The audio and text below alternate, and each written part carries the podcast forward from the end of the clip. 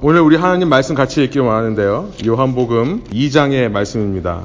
요한복음 2장 12절부터 17절까지 읽겠는데 오늘은 12절 한 절만 가지고 사실 1시간 정도 말씀을 나누려고 합니다. 근데 문맥을 생각해야 되니까 우리 12절부터 17절까지 저와 여러분이 한 목소리로 읽겠는데요. 여러분이 가지고 계신 성경책 편하신 버전으로 읽으시기 원합니다. 뭐 앱을 사용하셔도 되겠고요. 저는 세 번역으로 읽도록 하겠습니다. 요한복음 2장 12절부터 17절입니다. 이 일이 있은 뒤에 예수께서는 그의 어머니와 형제들과 제자들과 함께 가버나움에 내려가셔서 거기에 며칠 동안 머물러 계셨다. 유대 사람의 유월절이 가까워져서 예수께서 예루살렘으로 올라가셨다. 그는 성전뜰에서 소와 양과 비둘기를 파는 사람들과 돈 바꿔주는 사람들이 앉아 있는 것을 보시고 노끈으로 채찍을 만들어 양과 소와 함께 그들을 모두 성전에서 내쫓으시고 돈 바꿔주는 사람들의 돈을 쏟아버리시고 상을 둘러 엎으셨다. 비둘기 파는 사람들에게는 이것을 걷어치워라. 내 아버지의 집을 장사하는 집으로 만들지 말아라 하고 말씀하셨다. 17절 함께 있습니다. 제자들은 주님의 집을 생각하는 열정이 나를 삼킬 것이다 하고 기록한 성경 말씀을 기억하였다. 아멘. 오늘 성경 부분은 함께 가버나움에라는 제목을 달아봤습니다. 12절에 함께 가버나움에 내려가셨다. 그 말씀을 가지고 나누기를 원합니다. 우리 지난 시간까지 두 주에 걸쳐서 2장 1절부터 11절에 나와 있는 예수님의 첫 표적, first sign의 가나의 혼인잔치에서 보이셨던 물이 포도주가 되게 하는 그 예수님의 표적을 살펴보면서 그 의미가 무엇인지를 나누었습니다. 안식일이라고 했습니다. 안식일날, 안식일이란 유대인의 정체성이고요.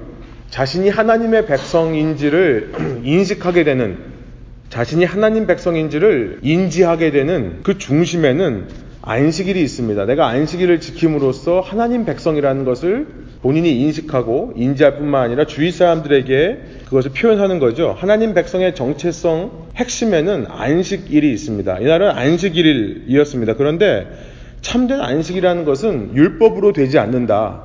안식일을 거룩하게 지켜라라고 하는 명령만으로는 되지 않는다. 참된 안식은 그 율법을 보완하기 위해 사람들이 만든 전통과 관습으로도 그 안식이 완전해지지 않는다. 예수님은 그 메시지를 이 표적을 통해 보여주신다고 했습니다. 혼인잔치에 포도주가 떨어진 사건. 혼인잔치가 비유하는 것은 하나님의 통치가 이 땅에 충만히 임하는 하나님의 통치가 이 땅에 이루어져서 정말 충만한 은혜가 임하는 것을 혼인잔치가 상징한다고 했고요. 포도주는 언약이라고 했죠. 하나님의 통치가 이 땅에 임해서 하나님과의 진정한 안식, 하나님과의 깊은 교제가 회복이 되어야 되는데 언약이 부재한 상황, 언약이 떨어진 상황. 그때 예수님께서 만드시는 새 포도주를 통해 새 언약을 통해 그 하나님의 나라의 기쁨이 다시 충만해질 수 있다는 것, 그리고 그 예수님 안에서 새 언약으로 말미암아 참된 안식이 이루어질 수 있다는 것을 이 첫 번째 표적이 말씀한다고 했습니다. 2장 11절에 보면 이것이 그의 영광이다. 이 표적을 통해 그가 영광을 나타나셨다라고 했는데요. 우리가 지난 시간에 살펴봤었죠. 이 영광이란 그가 바로 이 새 포도주로 말미암아 새 언약으로 말미암아 이 땅에 혼인 잔치 하늘 통치를 이루시고 하나님과의 진정한 안식을 이루시기 위해 어떤 고난으로 영광 받으실 건지를 미리 보여주는 것이다.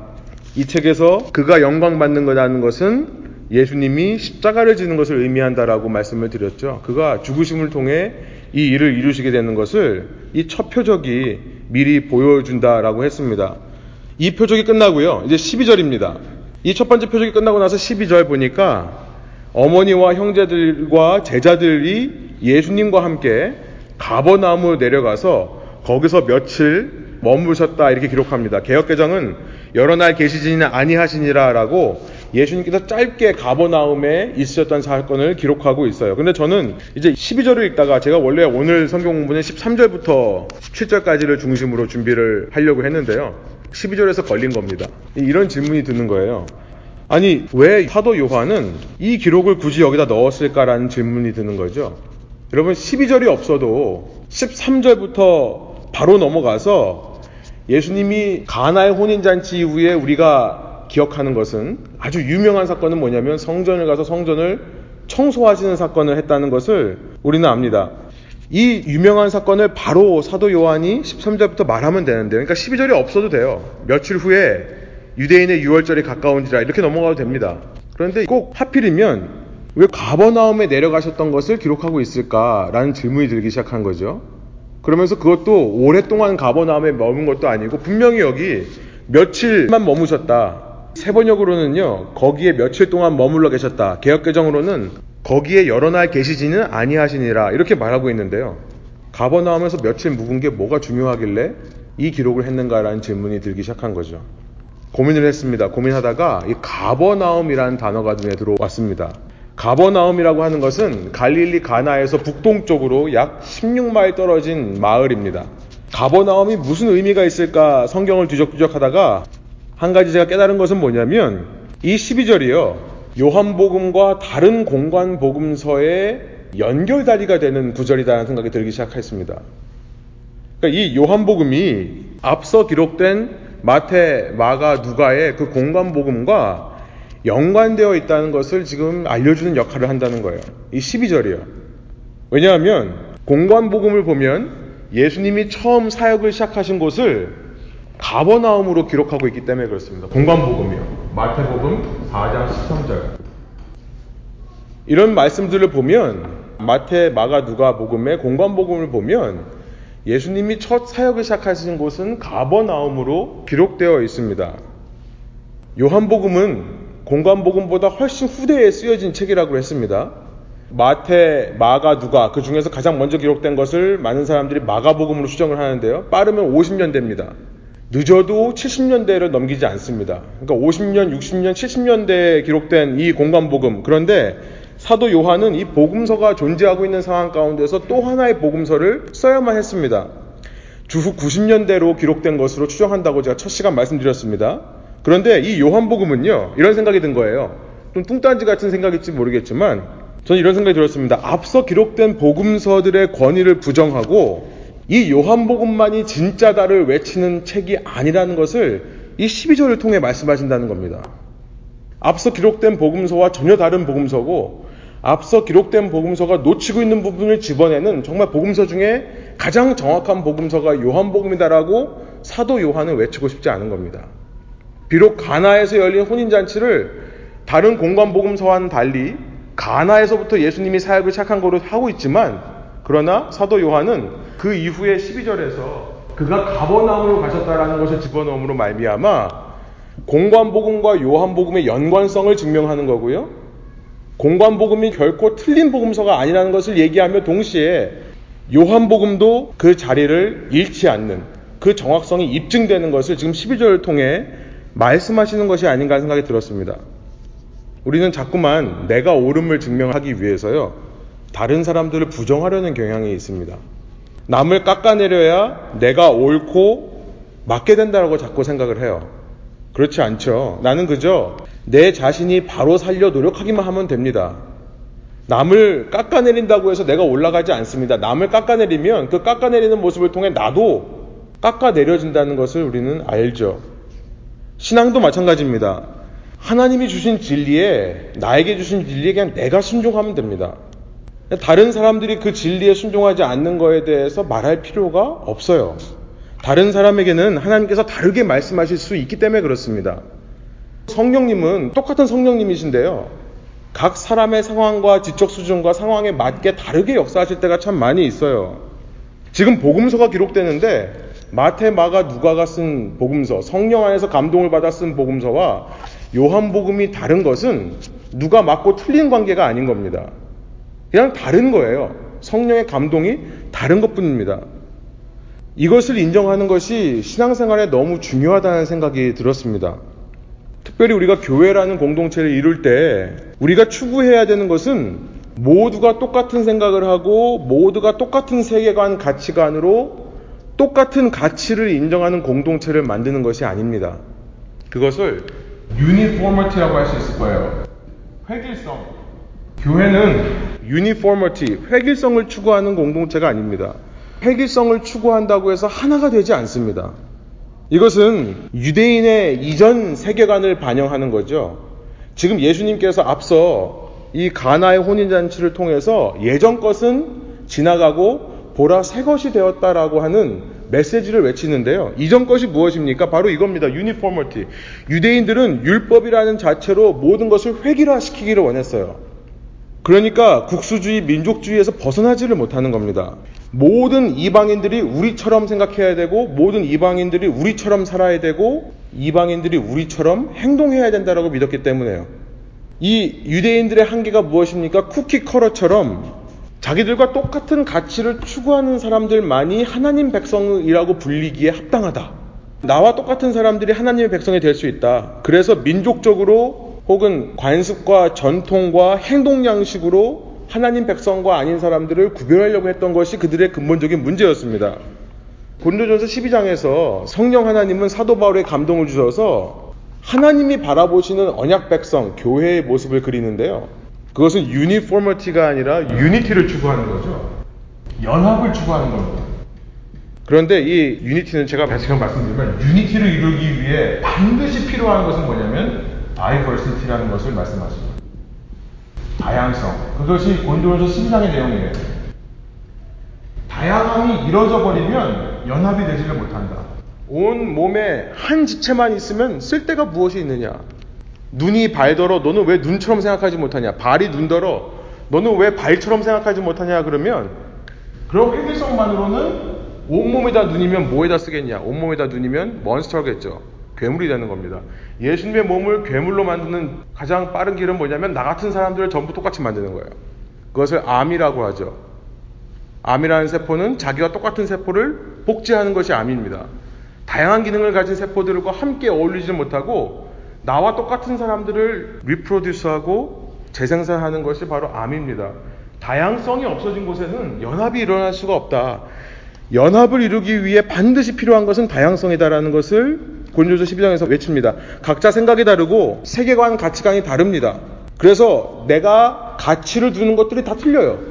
하지만 그 모든 가치관의 중심인 예수 그리스도 이 한 분을 중심으로 모이는 것을 동의할 수 있으면 예수님이라는 공통 분모만 있으면 됩니다. 그러면서 그 외에 다른 모든 분야에서는 서로 다를 수 있다는 다양성을 인정할 때 그때 연합이 이루어지는 거죠. 이것이 하나님의 백성에게 원하시는, 요구하시는 하나님의 연합이고 일치의 그림이라는 겁니다.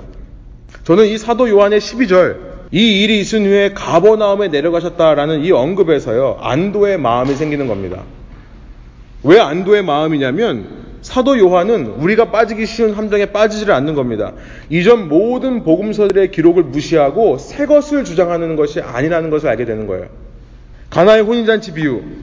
예수님께서 새 포도주로 혼인잔치와 안식일을 완전하게 하신 것은 오직 요한복음에만 들어 있습니다. 첫 번째 표적이 얼마나 중요하고 의미 있는지 지난 시간 나누었는데 그런데 다른 복음서 기자들은 생략했거나 혹은 일부러 뺐다면 이 책을 읽는 사람들이 이런 생각이 들지 않겠습니까? 아, 요한복음이 더 정확하다. 공간복음은 좀 틀렸다. 사도 요한이 가장 먼저 기록한 것이 가나의 혼인잔치인데 왜 이 공간복음엔 빠져 있느냐?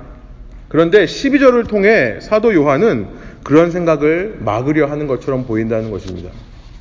공간복음이 주장하듯이 예수님이 처음 사역하신 곳은 가버나움이 맞다. 예수님의 행적은 가버나움부터 시작한다는 것을 말씀하고자 하는 의도가 담겼다라고 보는 겁니다.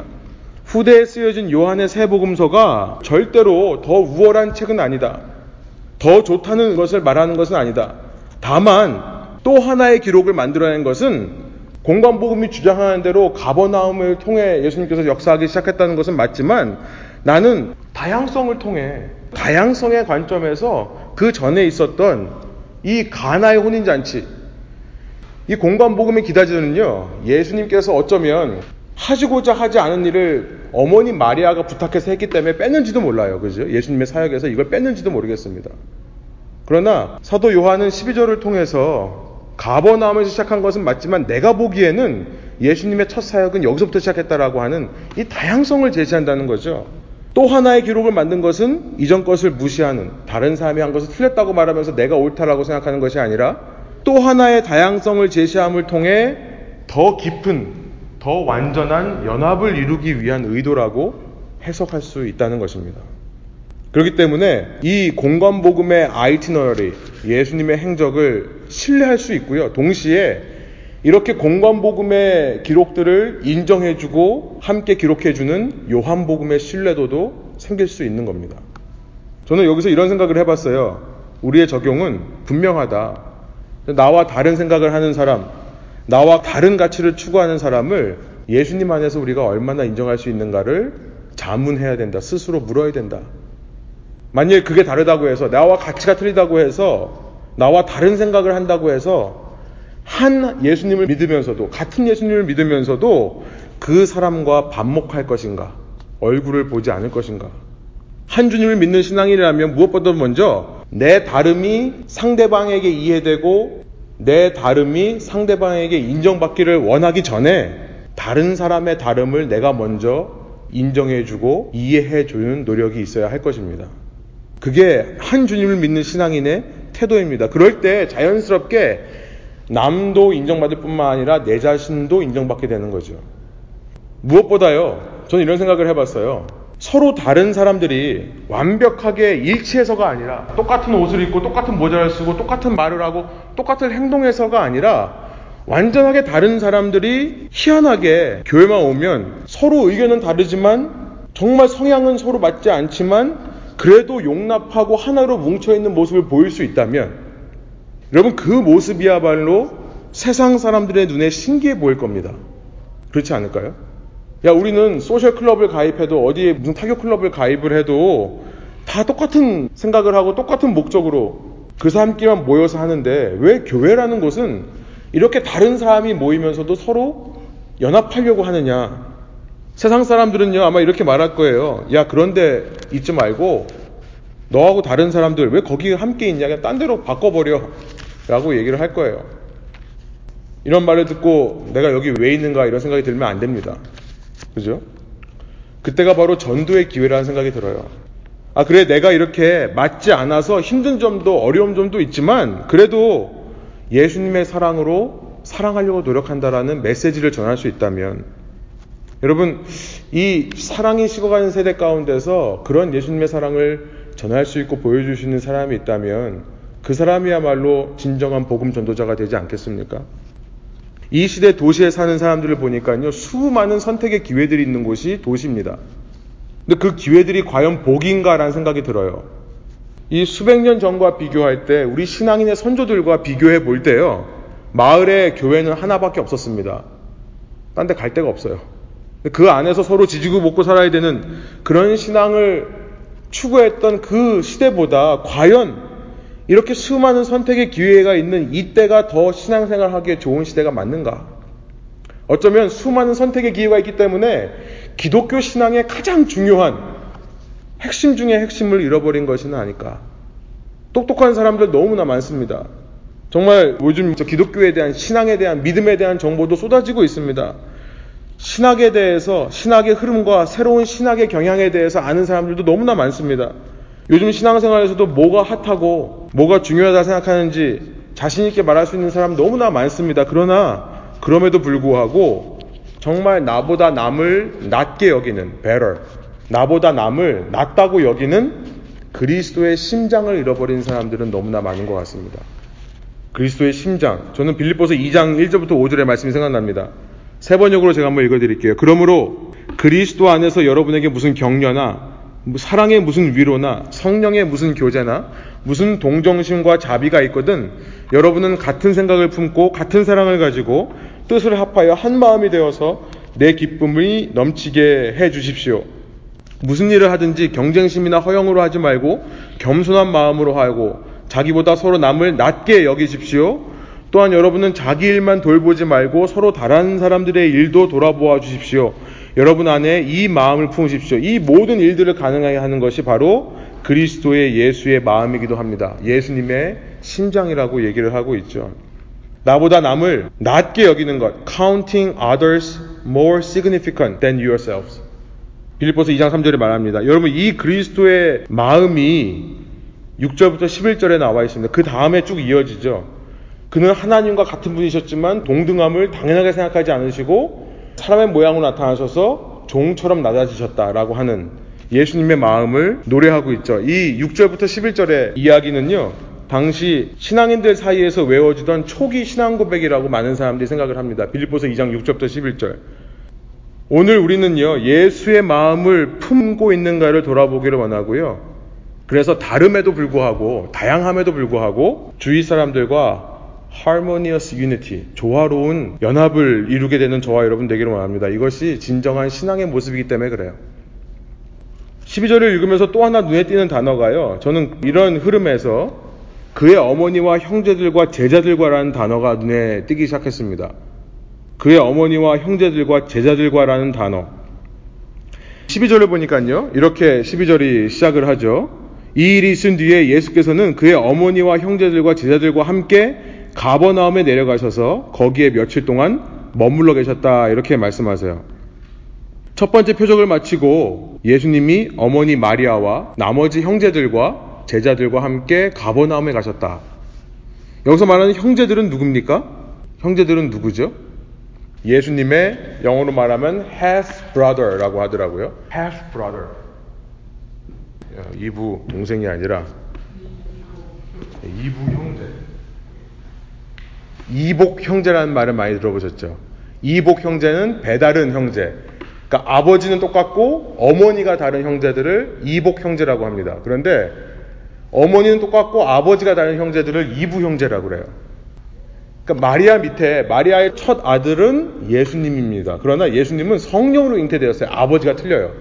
근데 아리아와 요셉 사이에서 난그 다음 아들들이 있죠. 야고보로 시작해서 뭐 누구죠?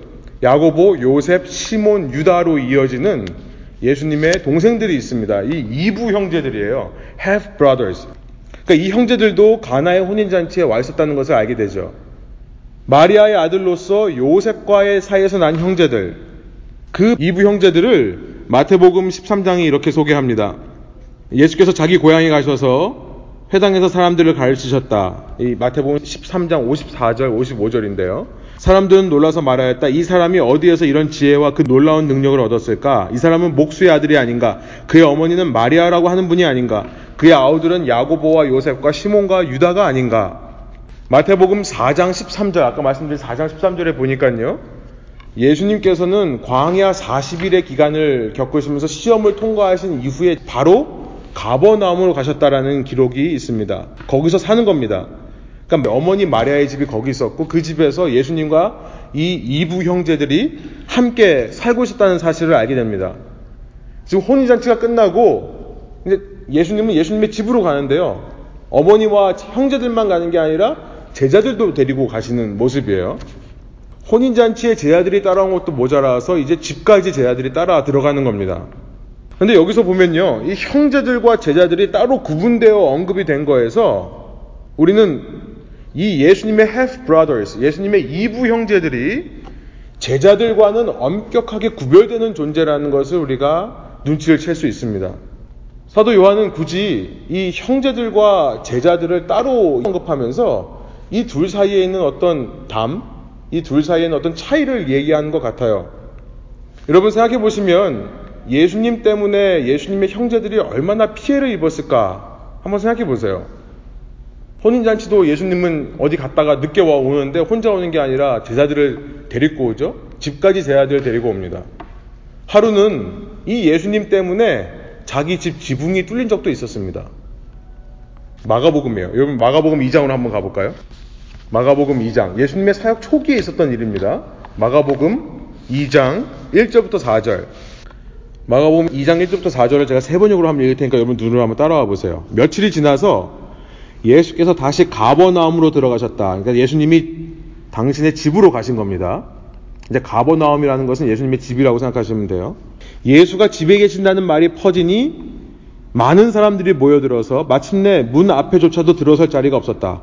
예수께서 그들에게 말씀을 전하셨다. 3절 그때 한 중풍병자를 네 사람이 데리고 왔다. 무리 때문에 예수께로 데리고 갈 수가 없어서 예수가 계신 곳 예수님의 집입니다. 마리아의 집이기도 하고 형제들의 집이기도 합니다. 예수가 계신 곳 위에 지붕을 걷어내고 구멍을 뚫어서 중풍병 환자가 누워있는 자리를 달아내렸다. 1절에 보니까 며칠이 지나서 이렇게 시작하죠. 그럼 앞에 무슨 일이 있었는가 궁금해지죠? 1장으로 가보면요. 예수님께서 가버나움에서 이제 막 사역을 시작하시는 장면이 나옵니다. 마가복음 1장에 보면 예수님이 가버나움에서 자기의 집이 있는 근처에서부터 이 사역을 시작했는데요. 악한 영을 쫓아내시고 나병 환자를 고치는 일들을 해요. 그래서 1장 마지막에 보면 아주 유명해집니다. 내가 사는 동네에서 너무나 유명해져요. 예수님은 사람들에게 고쳐주면서도 이 일을 절대 말하지 말라고 하는데 가서 말해버려요. 그러니까 많은 사람들이 예수님을 알게 됩니다. 그러니까 2절에 보니까 마가복음 2장 2절에 보니까 많은 사람들이 모여 있다. 아니 집에 많은 사람들이 찾아오는 것도 이 형제들이 얼마나 힘들었겠습니까? 그런데 게다가 이부 형제인 예수님 때문에 집에 천장이 뚫렸을 때 여러분이 예수님의 형제라고 한번 생각해 보세요. 예수님에 대해서 어떤 생각이 들었겠습니까? 그런데도 이 예수님은요, 지붕을 뚫은 사람에게 뭐라고 하기는 커녕 내 죄가 사하여졌느니라. 그리고는 마가복음 2장 15절을 보니까요, 예수님이 나가서 돌아다니는데 들리는 소문을 들어보니까 전부 세리들과 죄인들과 함께 식사를 하며 다닌다는 거예요.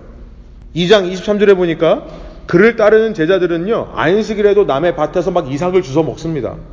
율법이고 뭐고 아무것도 없는 그러니까 여러분 생각해 보세요. 여러분 동생이나 형이 사회 나가서 무리를 일으킨다고 생각해 보세요. 이렇게 좌충우돌 문제에 문제를 만들고는 3장에 마가복음 3장입니다. 3장으로 가보세요. 이렇게 막 정신없이 돌아다니다가 3장 20절에서 다시 집에 돌아옵니다. 마가복음 3장 20절 예수께서 집에 들어가시니 가버나움입니다. 무리가 다시 모여들어서 예수의 일행은 음식을 먹을 겨를도 없었다. 여러분이 예수님의 형제들이면 이제 어떤 반응을 보일까요? 이쯤 되면 참을 대로 참았죠. 그래서 21절에 너무나 자연스럽게 이런 기록이 따라 나오는 겁니다. 아주 자연스럽게 21절 예수의 가족들이 예수가 미쳤다는 소문을 듣고서 그를 붙잡으러 나섰다. 개혁개정으로 보면 예수의 친족들이 되어 있는데 세 번역이 더 정확합니다. 원어는 이런 뜻이에요. 그의 사람들. 그러니까 예수님의 사람들. 다른 말로 말하면 그 집에서 같이 사는 사람들, 예수님의 가족을 말하는 것이 맞습니다. 그런데 세 번역이 너무 의역했습니다. 소문을 듣고서라는 말은 원어에 없습니다. 정확한 것은 ESB 번역이에요. And when his family heard it, they went out to seize him, for they were saying he is out of his mind. 그러니까 예수의 사람들은, 그러니까 예수의 가족들은 그들이 예수가 미쳤다고 말하는 것을 듣고 그를 붙들러 밖으로 나갔다. 이렇게 번역하는 것이 맞습니다. 요한복음 7장 5절에 가보면 요한복음 7장 5절에는 사도 요한이 분명히 얘기합니다. 예수의 형제들이 예수님을 믿지 않았다라고 분명하게 얘기를 해요. 아직. 예수님을 붙들어서 정신 차리라고 말하고 싶은 가족들, 그런데도 예수님은요, 집에서 나옵니다. 집에서 나와서 그 붙들려고 하는 어머니와 형제들을 피해서 율법학자들한테 가요. 예루살렘에서 내려온 권위 있는 율법학자들과 논쟁을 합니다. 마가복음 3장 이후에 보면요. 논쟁을 하는데 율법학자들이 무슨 얘기를 하냐면 당신이 이렇게 악한 영을 쫓아야 하는 거 보니 악한 영이 당신에게도 있는 것 같습니다. 바알세불, 이 파리의 왕이거든요. 악한 영을 내쫓는 거 보니까 당신도 어떤 악한 영을 가지고 있는 존재인 것 같습니다라고 율법학자들이 얘기를 해요. 그러니까 예수님이 뭐라고 말씀하십니까? 사탄은 집안 싸움 하는 법이 없다라는 것을 말씀하세요. 마가복음 3장 24절 보세요. 한 나라가 갈라져서 싸우면 그 나라 설 수 없다라고 말합니다. 마가복음 3장 25절. 한 가정이 갈라져서 싸우면 그 가정이 버틸 수 없는 것은 분명하다 말씀하세요. 그리고 3장 26절에 보면 사탄은 지혜로워서 스스로 갈라지진 법이 없고 스스로 싸우지 않는다라고 말씀하세요. 여러분 예수님이 어떤 상황에서 지금 이 말씀을 하시는지를 캐치하셔야 됩니다. 그런데 이 말씀을 하시고 너무나 아이러니컬하게도 그 상황이 드러나죠. 지금 예수님의 친족들이 예수님의 가족들이 예수를 미쳤다고 생각해서 잡으려고 쫓아오는 상황에 율법 학자들한테 이 말씀을 하신 거예요. 사탄은 지혜로워서 자기네끼리 싸운 법이 없다. 한 나라가 갈라져 싸우면 그 나라 망해버린다. 한 가정이 갈라져 싸우면 그 가정 버틸 수 없는 것이 분명하다고 말씀하시는 그 말씀이 끝나자마자 마가복음 3장 31절입니다.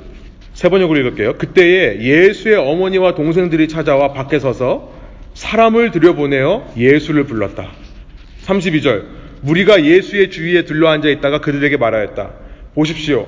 선생님의 어머니와 동생들과 누이들이 바깥에서 선생님을 찾고 있습니다. 너무나 아이러니컬하게도 사탄은 가정이 나눠서 쌓인 법이 없다라고 말하는 순간에 지금 예수의 가족들이 그를 잡으러 오는 겁니다. 예수님이 그 사실을 모르셨겠습니까? 지금 자기가 미쳤다고 생각해서 자기를 붙잡으려고 오는 가족들이 있는 것을 모르셨겠습니까? 그걸 알면서 예수님께서 자기의 상황을 한탄하듯이 이 말씀을 하신 거예요. 한 나라가 갈라져 싸우면 그 나라 설 수 없다. 한 가정이 갈라져 싸우면 그 가정은 버틸 수 없는 게 분명하다. 사탄도 나라가 가정이 나뉘어지는 법이 없는데 내 가정은 지금 내가 미쳤다는 소리를 듣고 나를 잡으러 오는구나. 그럼 예수님의 마음이 얼마나 아프셨을까요? 훗날 베드로 사도를 통해 성령께서 이렇게 말씀하십니다. 베드로전서 3장 7절인데요.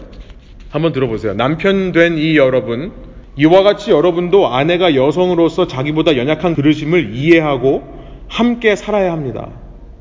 아내가 여성으로서 자기보다 약한 그릇, weaker vessel, 나보다 약한 그릇이라는 것을 이해하고 남편 된 분들이요, 아내들과 함께 살아야 됩니다. 그리고 생명의 은혜를 함께 상속받을 사람으로 알고 존중하십시오. 그래야, 뭐라고 말하냐면 3장 7절 마지막에요. 그래야 여러분의 뭐가 막히지 않을 거예요. 기도가 막히지 않을 겁니다. 가정을 이루는 남녀가 서로 사랑하고 서로 존중하고 서로 복종할 때 기도가 막히지 않는다 말씀을 하시는 거죠. 무슨 말입니까? 둘이 싸우고 있는데, 지금 가정이 싸우고 있는데, 기도가 되겠는가? 하나님과의 영적인 관계가 과연 되겠는가? 한 걸음 더 나아가, 무뿐만 아니라 가정에서 형제 자매들끼리 싸우고 있는데, 형제 자매들끼리 벽이 서 있고 의가 갈라져 있는데, 과연 하나님과의 관계가 원활할까? 한 걸음 더 나아가서요, 교회에 편을 만들어서 서로 싸우고 서로 반목하고 있는데 그곳에 하나님의 영이 충만히 임재할 수 있을까? 여러분 부부가 이렇게 교회 오시다가 싸우는 경우가 많다고 하죠. 교회 오다가 주일을 아침에 준비하면서 서로 싸우고 다투고 그러면서 교회 가는 경우가 참 많대요. 그럴 때 여러분 느낌이 어떻습니까? 교회 와서 앉아 있으면 뭔가 체한 기분 저만 느껴봤나요? 네, 저만 느껴본 건 아니죠. 제가 이제 사역자 되고 나서 참 감사한 게 사역자 되고 나서는 그런 일이 거의 없어요. 서로 굉장히 조심하는 것도 있겠지만 근데 이제 신혼 초기에 몇 번 그랬던 기억이 있습니다. 예수님이 지금 어떤 마음이실까요? 예수님이 어떤 마음이실까? 이 말씀을 하실 때 그 율법 학자들과 대화하면서 사탄도 이런 법이 없다라고 말씀하실 때 예수님의 마음이 어땠을까요? 얼마나 마음이 답답하셨을까요?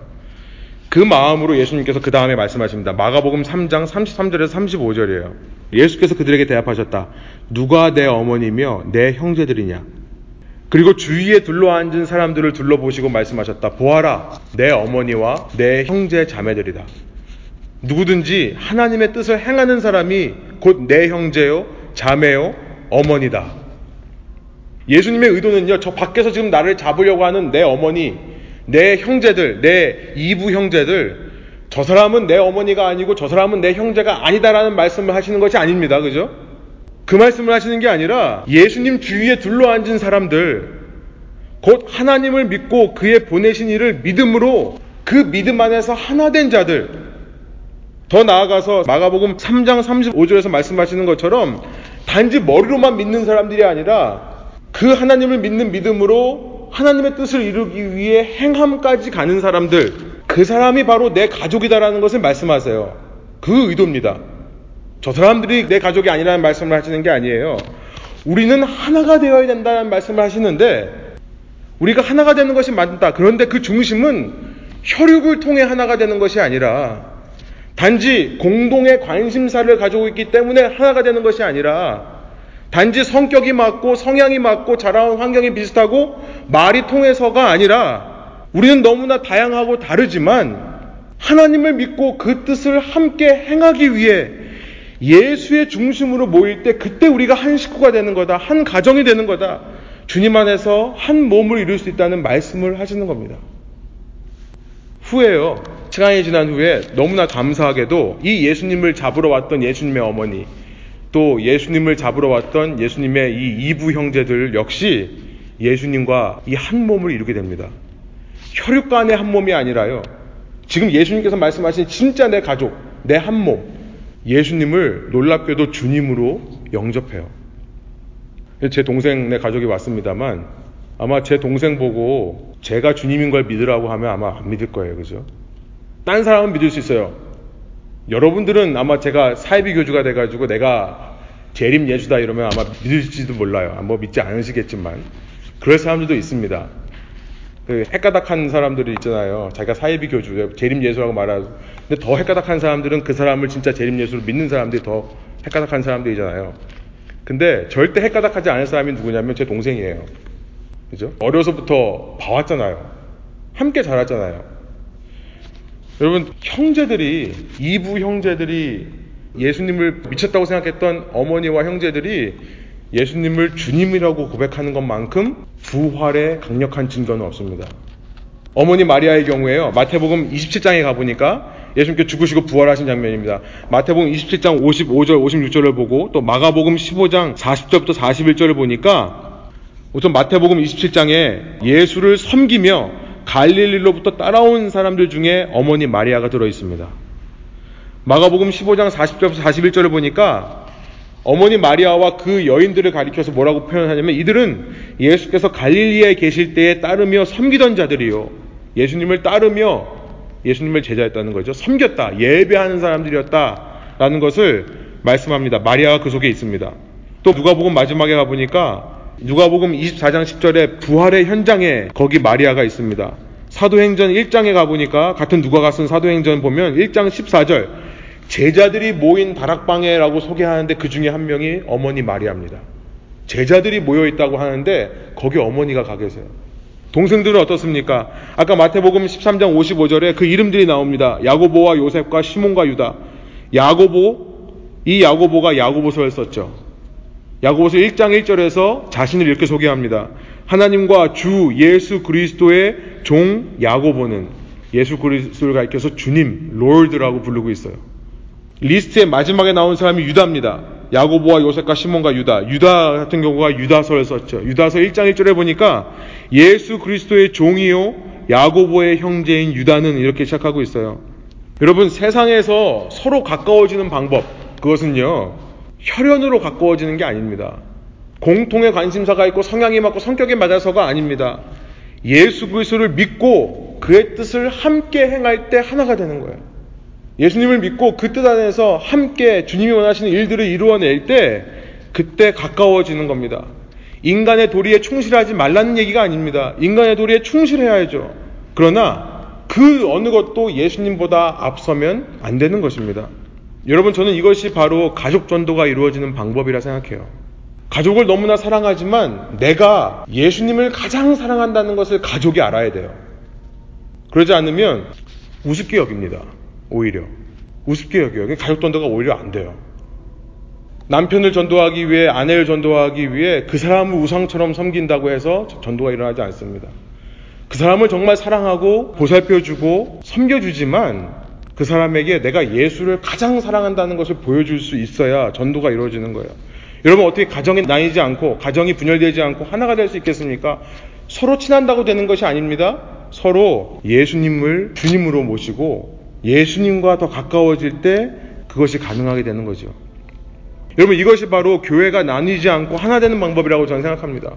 예수를 믿는다는 사람들이 높고 위대하신 하나님의 형상으로 회복되어 간다는 사람들이 최소한 사탄보다는 나아야 되지 않겠습니까? 그 사탄보다 나은 방법, 뱀과 같이 지혜로운 것은 바로 앞서 말씀드린 예수의 마음을 품는 것이에요. 하나님이시지만 하나님과 동등됨을 당연하게 생각하지 않으시고 자기를 비워서 종의 형체를 가지고 사람과 같이 되신 그 마음을 품는 것. 그 마음을 품고 예수를 중심으로 모일 때 그때 진정으로 하나가 될 수 있다는 겁니다. 저희 교회에게 주시는 말씀이라 생각이 들어요. 빌립보서 2장 1절부터 5절 다시 한번 제가 세 번역을 읽겠습니다. 그러므로 그리스도 안에서 여러분에게 무슨 격려나 사랑의 위로나 성령의 무슨 교제나 무슨 동정심과 자비가 있거든 여러분은 같은 생각을 품고 같은 사랑을 가지고 뜻을 합하여 한 마음이 되어서 내 기쁨이 넘치게 해 주십시오. 무슨 일을 하든지 경쟁심이나 허영으로 하지 말고 겸손한 마음으로 하고 자기보다 서로 남을 낮게 여기십시오. 또한 여러분은 자기 일만 돌보지 말고 서로 다른 사람들의 일도 돌아보아 주십시오. 어떻게 이렇게 할 수 있습니까? 여러분 안에 이 마음을 품으십시오. 그것은 곧 그리스도 예수의 마음이기도 합니다. 저는 이 말씀을 12절 한 절을 읽으면서 소원하는 것이 생깁니다. 우리 가정이요, 나로 인해 하나가 되고 화합되기를 원해요. 우리 교회가 여기 모여 있는 우리 하나하나 때문에 그리스도 안에서 한 몸이 되기를 소원합니다. 그것은요, 유니포머티가 아니라 획일성이 아니라 다양함 중에 연합할 수 있는 주님의 마음을 품을 때 가능한 것이고요. 여러분, 이 모습을 이룰 때 그때서야 우리는 어떤 영적인 능력을 발휘할 수 있게 될 것입니다. 이 가정 속에, 이 교회 속에, 더 나아가서 이 도시 가운데 정말 하나님을 아는 빛을 비추는 하나님의 능력을 행할 수 있는 힘이 생겨날 것입니다. 가정이 분열하는데 어떤 선한 원동력으로 어떤 힘으로 일들을 감당할 수 있겠습니까? 가정이 분열되는데 어떻게 하나님과의 관계가 바르다고 할 수 있고 가정이 분열되는데 어떻게 나아가서 힘을 낼 수 있겠습니까? 마찬가지 원리로 교회 이 도시 가운데 주님의 능력을 나타내는 것은 바로 나로 인해 우리 가정이 화합되고 교회가 그리스도의 한 몸이 되는 것. 여러분 요한복음 13장 34절 35절의 말씀을 다시 한번 읽어드립니다. 새 계명을 너에게 주노니 서로 사랑하라. 내가 너희를 사랑한 것 같이 너희도 서로 사랑하라. 너희가 서로 사랑하면 이로써 모든 사람이 너희가 내 제자인 줄 알리라. 오늘 12절 말씀을 통해서요. 12절 말씀의 한 절. 정말 이 사도 요한처럼 이미 존재하고 있는 복음서의 권위를 세워주며 내가 옳기 위해 남을 깎아내리는 모습이 아니라 서로 인정해주며 다름을 인정해서 하나가 되는 모습. 여기 지금 어머니와 형제들과 제자들이라고 되어 있는데 진정으로 어머니와 형제가 제자들과 함께 한 몸을 이룰 수 있는 방법. 이 예수 그리스도를 중심으로 우리의 모든 마음들이 모아지기를 원하고요. 우리가 서로 사랑할 때 그로 말미암아 이 사랑이 식어가는 도시 가운데 주님의 사랑의 영향력을 전할 수 있는 저와 여러분 되기를 소원합니다. 함께 기도하겠습니다. 사랑하는 하나님, 저희가 이 시간 말씀을 통해 주님께 기도합니다. 우리 가정이 어렵고 우리 가정이 힘든 것은 상대방의 문제가 있는 것이 아니라 나에게 문제가 있는 것임을 이 시간 말씀하십니다. 주님, 내가 주님의 마음을 품을 수 있도록 도와주십시오. 정말 예수 그리스도의 심장을 가질 수 있도록 인도하여 주십시오.